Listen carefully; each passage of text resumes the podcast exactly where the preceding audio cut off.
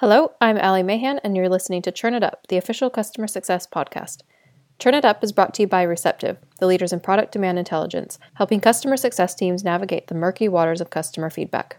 This week on the podcast, I talk with the amazing Linda Schwaber Cohen, who is a training manager at Skilljar. There's no messing about on this episode. It's 30 minutes packed full of juicy and practical tips from the training master herself. My favorite bit is when Linda shares her biggest pet peeve she sees with software training, and it will be sure to change how you approach your own. If you enjoy this podcast, I would love to see a review in the iTunes store and hope you enjoy the show today.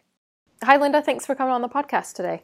Hi, Ali. Thanks for having me. Do you want to tell us a little bit about your role at Skilljar? Yeah, so I'm the training manager at Skilljar. Um, I deliver our training offer and I work with customers on their training strategies. Um, so, specifically, building our on demand training platform. And my specialty is really in onboarding for software companies. I really love to focus on onboarding and adoption and those areas of the customer lifecycle.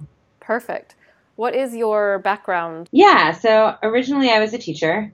Um, I taught middle school through university pretty much. Um, and I always really had a passion around enabling people, um, around helping people excel at whatever they're doing. Um, and I always lived in these big tech communities, so I was kind of excited about the opportunity to make a jump into tech. And when I moved to Seattle, that's what I did. So bridging that gap between teacher and traditional education with tech education and onboarding. Yeah, that's really, really interesting. That was one of the first questions I had for you was I saw that you had that teaching and training experience. And and my first question is like, do you think it's important for CSMs to have an education background and uh, especially the ones who focus on onboarding and training? You know, I don't necessarily think that they need an education background, but there are a few key things that they'll learn along the way. And one thing that's funny is actually most training people that I meet kind of just ended up there. Um, and I joke about it a lot because I ask a lot of the different training professionals that I meet, how did you en- end up in training? And it's usually this winding path. So I definitely don't think that for CSMs it's important that they have an education background. It's rare that you really find that. Um, but I think there are a few things that they can think about. Um, for one, there's content and delivery. So when you're creating any kind of training offer, you have to think about what's important to teach. So taking the time to really understand your audience, analyzing the specific activities that will make your customer successful. So if you're working in software, understanding specifically what those goals are, what you need them to achieve early. And once you've done that, you can recruit help around how to actually do the delivery of the training session. And maybe that's a live training session. Maybe that's creating an on demand course. Maybe it's just a quick video. In fact, most learners today, I think, really do appreciate video. So some of the more traditional uh, training formats aren't as popular these days. Um, and if there were one thing that I really would want my CSM friends to know, I would say don't confuse help content with training. Help content is a really reactive piece of content. It's something that users find when they need a solution to a problem that they're having. And it tends to be really disjointed, and you need to search for every single query you might have, every single question you might have. Um, but education is proactive, just like a lot of our CSM work is. Um, so it's important to deflect help requests through education or contribute to success as a result of that education early on. So I would say it's not necessary for a CSM to have that education background, but it is necessary for them to really kind of put themselves into the education mindset and understand what things they need to teach and, and how. Oh, that's a really good point. So do you have any tips for just getting started in, in teaching and getting that kind of knowledge and that background um, that you would have had, you know, learning how to be a teacher?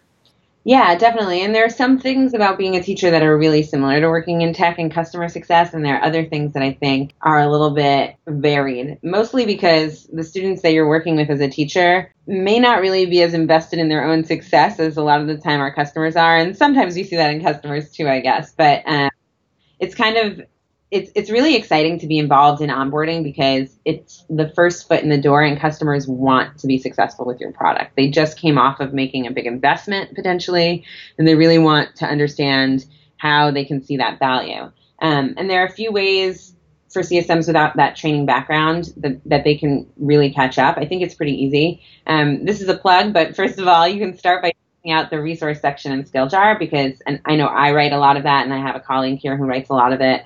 But we have a bunch of ebooks that can really help you plan a customer training strategy. And I think that's something that every CSM who doesn't have a training counterpart in their in, in their company should really do is sit down and say, well, what does training look like for our customers at this company? Um, and go through that exercise. And, and what I advocate for is really what I'd call a crawl, walk, run approach. Not every training program can have dedicated resources right away. It's often in the beginning, especially your CSMs building this in their downtime. What downtime, right? So it's usually like a little bit of everything. And so maybe CSMs are helping, maybe even product is helping a little bit, making sure that customers are adopting. And as you do this, um, I like to start by thinking about the smallest thing I could do that will have the most impact, especially when there are limited resources. It's kind of like, what's the least amount of work I can do and actually make a difference to my customers? So, what's the most important thing that they should know? Or is it, is it maybe just kind of having a webinar every month, for example? Or is it maybe creating a drip campaign of emails? So, something simple that's really going to just drive them towards specific activities in your application. So I think that there are different options depending on who you are and what's right for your customers, but start small and start with just picking that thing that's going to have a lot of impact. Um, and a great example of that is actually when we launched SkillJar Academy. So SkillJar Academy basically just has on-demand courses for customer onboarding, specifically for SkillJar customers. And almost immediately, it was actually funny because our CSMs were saving so much time.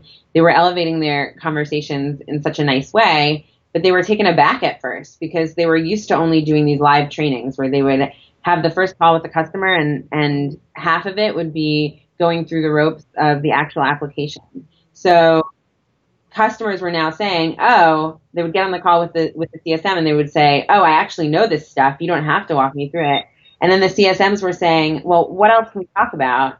Um, which I think is great because it's an opportunity to say, "What are those strategic conversations that we would have loved to have time for all along?"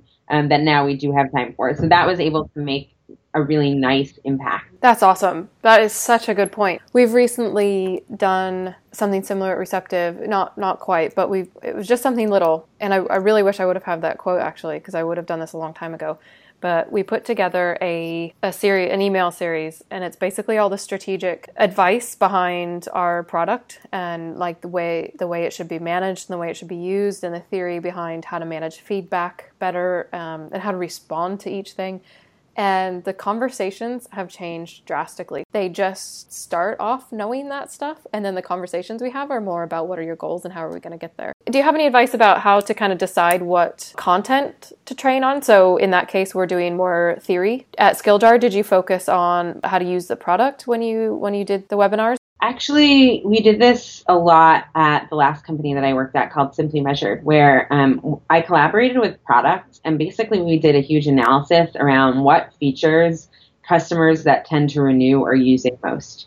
So it was really like a deep dive into the data um, to say what behaviors do our best customers have and what behaviors do our worst customers have and how can we drive more of our customers towards these best practices. And that's what we did. So we identify these behaviors really simply. And you could do it with data, but as customer success folks, you know intuitively to some extent what makes customers successful and what features customers are seeing the most value out of. So start there. Start with those like easy wins that you know customers will be like, wow, I just like did something great as a result of this learning and go from there. So really just figuring out what your best customers are doing and what's going to drive the most value, that's what I would highlight first. Now that we've talked about SkillJar a little bit, do you want to tell us kind of who, what SkillJar does and, and who your customers are?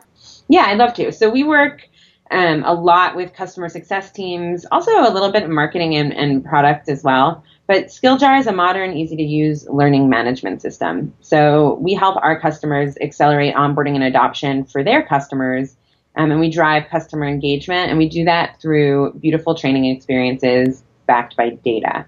Um, and our customers tend to be focused on customer and partner training at their companies. Um, some of our customers include companies like Verizon, Tableau, Cisco, and also some smaller companies as well, naturally. Um, so we really think about training all day, every day, um, and customer enablement. Awesome. That's exciting. So, what's one, I guess, surprising learning moment that you've had in the last few months at Skilljar? So, one thing I do at Skilljar is I spend a lot of time at conferences, um, which is really fun because I get to meet all sorts of different training professionals doing all sorts of different things. Um, and recently, I decided I was going to ask them a lot about how they're using data to understand really the performance of their training programs and if it's really making an impact on the bottom line and, and truly driving customer success. Um, and I, what I realized is that there's a huge opportunity for training and customer enablement professionals to really use data to demonstrate the value of what they're doing in customer training. Um, and I mean this from a customer perspe- customer success perspective. So these training professionals, they're going through all the steps. They're planning, they're training customers. Um, and we see often that it becomes this daily grind, right? You're kind of in a hamster wheel. The program really successful and they're just not doing a great job of bubbling that up to the right people. So they're just doing the same thing and nothing ever really gets to evolve um, because they're not showing the C suite how valuable training is to the business. Um, and the data that they're usually looking at, I would say, is training data. So how many students are completing a given course or how many students are registering for a course, let's say. But there's a lot of additional work to do. And what I'm particularly interested in and what we talk a ton about here at Skilljar is these bigger data points around customer success. So one example is um, is a customer who takes training more or less likely to renew their subscription or more or less likely to expand? Or do customers who churn take training or do they tend to um, avoid it? So maybe that's part of the problem so the questions that I'm trying to answer is how is training actually impacting that customer success? And once you can answer these types of questions, you can really easily activate customer success teams around the data. And we have some customers who are doing that actually, who take their training data and they plug it into their customer success platform, like their Gainsight or their Amity. Um, and once they're able to do that, then they can drive their customers towards these trainings um, and they can activate their customer success teams around the data in a real way. So I think this is really important in the SaaS economy because we see that customers really expect you to make them successful. There's this expectation coming into the whole experience. And if those customers who take training are truly more successful, you really want to make sure that you get that information to customer success so that they can be singing the praises of training, so that they can be driving every single customer to training from the very start. And it's really a shame that you don't see this more because I think demonstrating these successes with data is a really great way to get more resources so that you can do even more and delight your customers even more um, and build on that education program. And when I talk about an education program, I don't usually just think about training. I think about a few different aspects. So there is training, and maybe that's live training, maybe that's on demand training. But there's also other ways that customers are learning. Maybe if you have a customer community, for example, um, and you can do the same thing. Do customers who contribute to our customer community, are they healthier? Are they less healthy in some way? I doubt that. They're probably more dedicated to your product. They probably are excited to collaborate with other customers um, and maybe sometimes they have problems, but usually what's great about community is that it's a great way to get answers and find best practices from other people who are actually using your product. So there's the community aspect, and then there's help center, um, and there's support as well. So I think of customer enablement as a whole when I think about education, um, and I try and understand how each of those pieces are really impacting the journey. That's great. So do you have any tips for how, let's say, um, somebody here had a free afternoon, how could they kind of start tracking that and um, communicating that? Yeah. All you need is Excel and data around your customer retention. So if you have Salesforce or some other CRM, or even if you're using Google Sheets, if you're super tiny, for example, no reason to avoid this exercise. All you have to do is kind of look at that data and see which of those customers actually engaged in training. So the trick is really to keep good records of training and make sure that mm-hmm. if a customer is participating in any kind of training activity that you're actually recording that somewhere. Um, and then you just have to cross-reference those two data points. So which of our customers on this list of what, let's say 100 customers how many of them took training?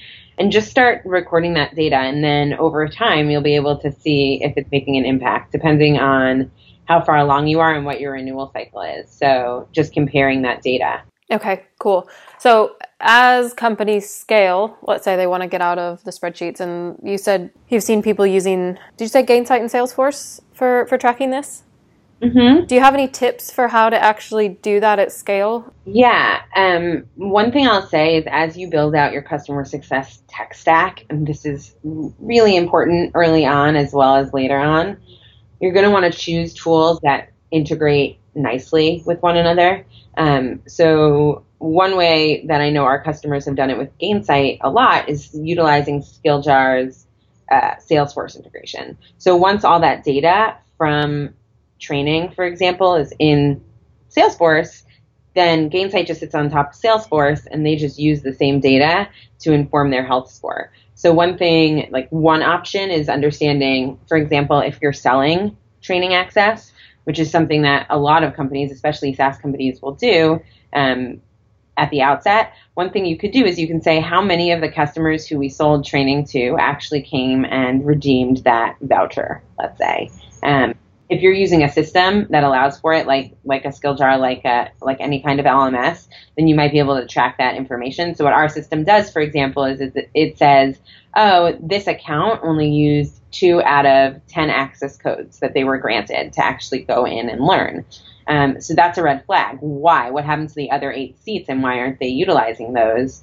Um, are there other contacts at that organization that we want to empower? So I would say the trick to doing this is really just making sure that all of your systems talk to each other well um, and integrate well. And, and look look out for that when you're first purchasing because it's tempting when you're little, especially and um, and I, I love startup life, so that's kind of where I tend to spend my time.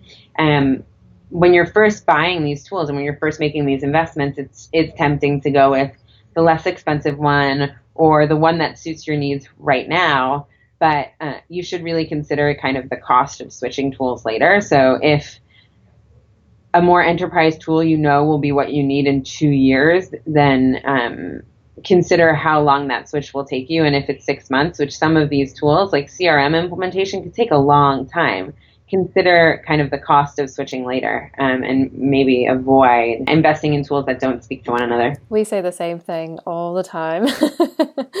like, okay, this might be good for managing 200 feature requests a year, but how are you going to do that at scale? yeah, it's definitely definitely important to think about at any size. So tell me about a I really like this question. Tell me about a pet peeve that you have with like software training. One thing that I see pretty frequently is feature based training. Um, what do I mean by that? So basically feature based training would be saying this is how you click this button. It's very typical in help content. So you search for something in particular and it's very specific to one feature. Um, let's say, for example, uh, we'll, we'll name the feature abracadabra. So if I have no idea what abracadabra is, the terminology that I use for my application is probably not the terminology that my customers are used to. So when you're teaching to one particular feature, you're avoiding the whole conversation around what are customers actually trying to achieve in your product. So whenever you're thinking about education, and this is especially important for live training. Um, I joke about live training because I've done like thousands of live training onboardings for customers, and sometimes I, I, I worry that half of those training sessions went in one ear and out the other, um, and that's even taking into account a, a more personalized approach. But when you do feature training, like feature by feature, you really risk that of people not really getting to absorb what you're teaching them because it's not goal based. It's not looking at the bigger picture for them and it's not looking at what they want to achieve. So the problems once again with that approach are that you, you created your naming conventions. You don't know if the customer understands its name. Um, and they can't get help if they don't know what to call it. They don't know what to search for in your help section, for example.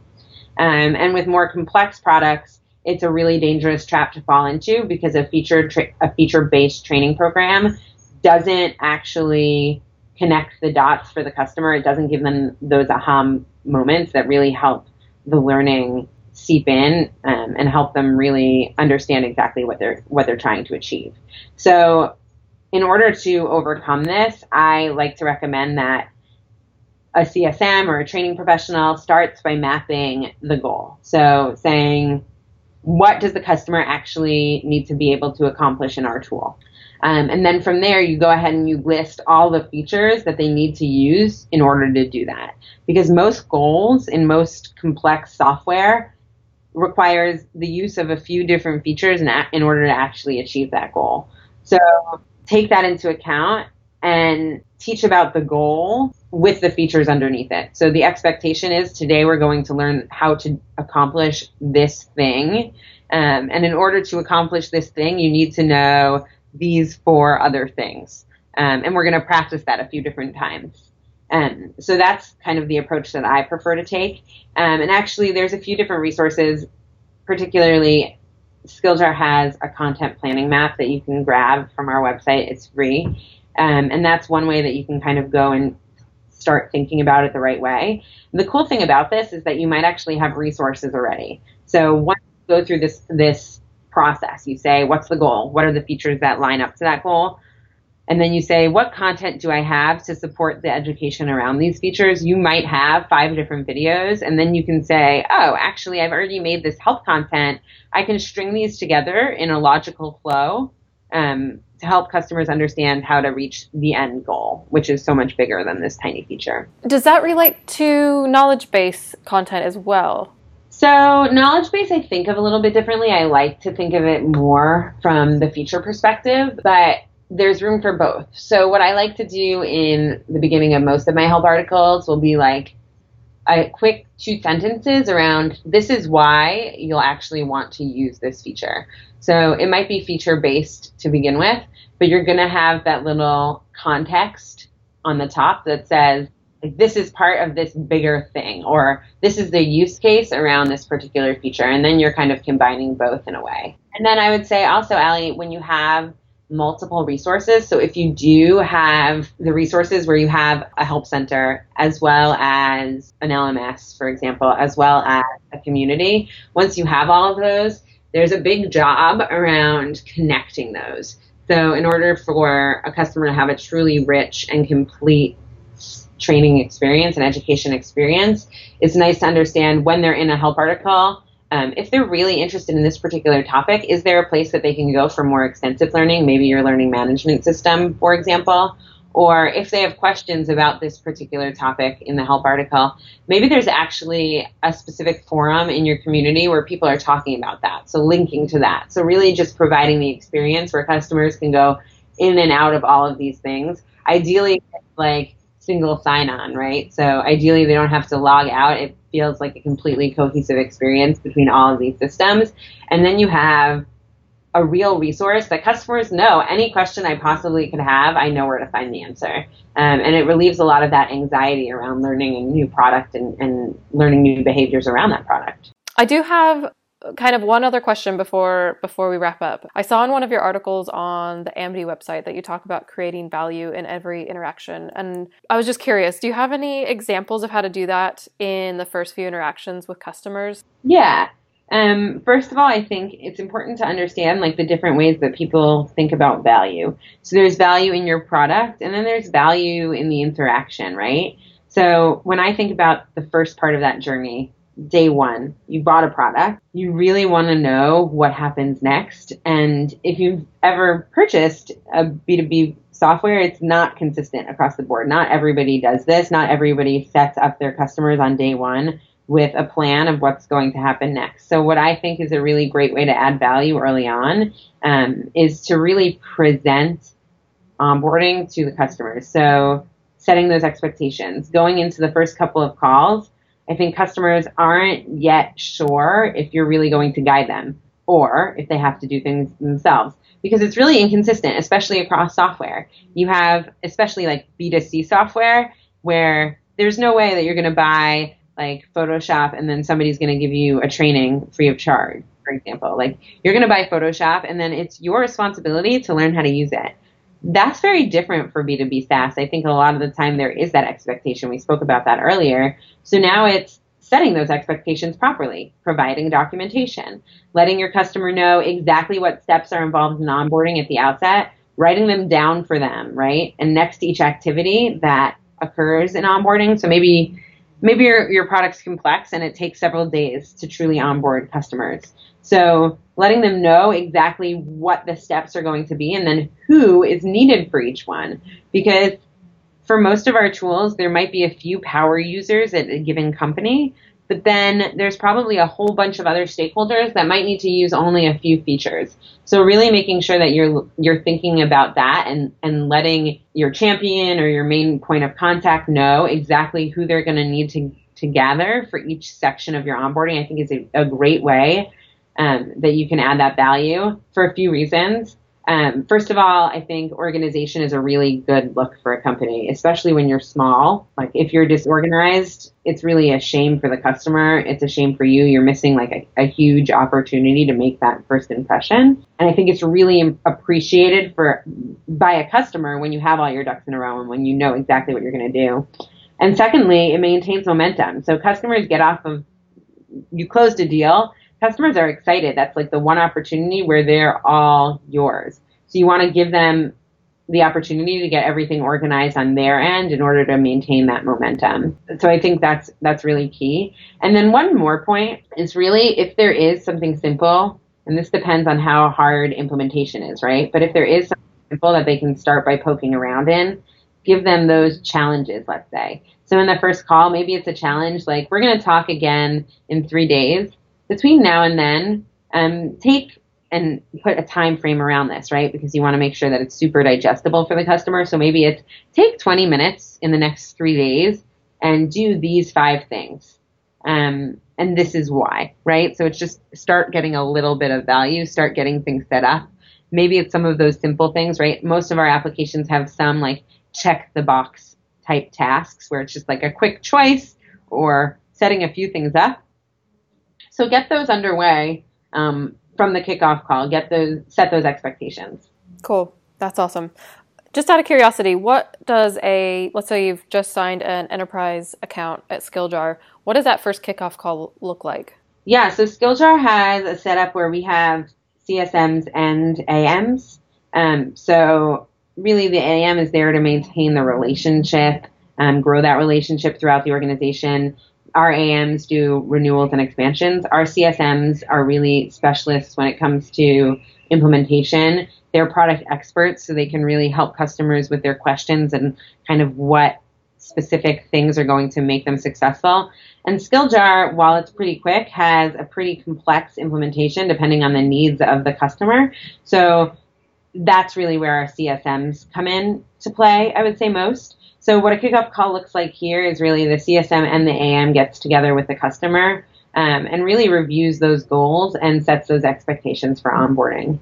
Um, so one of our first pieces that we do here is making sure that we know what success looks like for the customer. So sometimes that's reiterating from the sales process, or sometimes that's changed because maybe the sales process was like a four month sales process and what they thought half a year ago that they wanted is actually very different than what they want today. So reconfirming what they said in the sales process and saying, is this still what's important to you? And it gives them the opportunity to say, no, actually, now we have some new priorities and these are them. So that's part of the kickoff call. And then it's that start of the onboarding process that we spoke about. Awesome. Final questions, just a couple more little things to wrap up. So, what are your favorite customer success resources or training resources? So, because training and customer success are really kind of embed together, I think that they're I mean, sometimes you have customer success doing training, customer success managers doing the training themselves. I think there's a lot of overlap. One um, resource that I recently became a fan of is the Success Hacker community. So it's just that it's a community, um, and it's a great forum, and you can come and chat with like-minded professionals, um, get answers to questions, or or just participate and comment on other people's questions if you have some of your own insight to share. Um, so I really I really do like Success Hacker, and then another. Uh, another one that I always follow, which which is probably new to the customer success world, um, is really it's e-learning guild. So they have lots of different articles specializing in training. And it's a great place to go and say, hey, um, what are some things that I want to learn? So around that education piece, for example, what are some of the best practices around training? It's a good place to come and get that. Any other content that you'd like to direct listeners to to find out more about SkillJar? Yeah, check out our blog, um, blog.skilljar.com, or just go to skilljar.com and look at our ebooks and our resources section. It's a great place to come. I collaborate with with some of our marketers on that a lot, so it's highly recommended. Perfect. And where can people find you on social media if they have questions or want to get in touch on anything we've talked about today? Yeah, connect with me on LinkedIn. I'm Linda Schwaber Cohen, um, or at Linny Schwab on Twitter, where I'm much less active, but always happy to find new friends there. So um, connect with me on either one of those forums, and I'm happy to answer any questions or just learn from you and participate in any conversations. Awesome. Thank you so much, Linda, for your time today. This was great. Thank you, Allie. It was a pleasure. That's it for today. I hope you enjoyed this conversation with Linda. I know I found it extremely valuable, and I'll be applying a lot of the tips that she shared. Um, if you'd like to get in touch with me, just email Allie at receptive.io or tweet me at Allie Mahan. Thank you so much, and talk to you next week.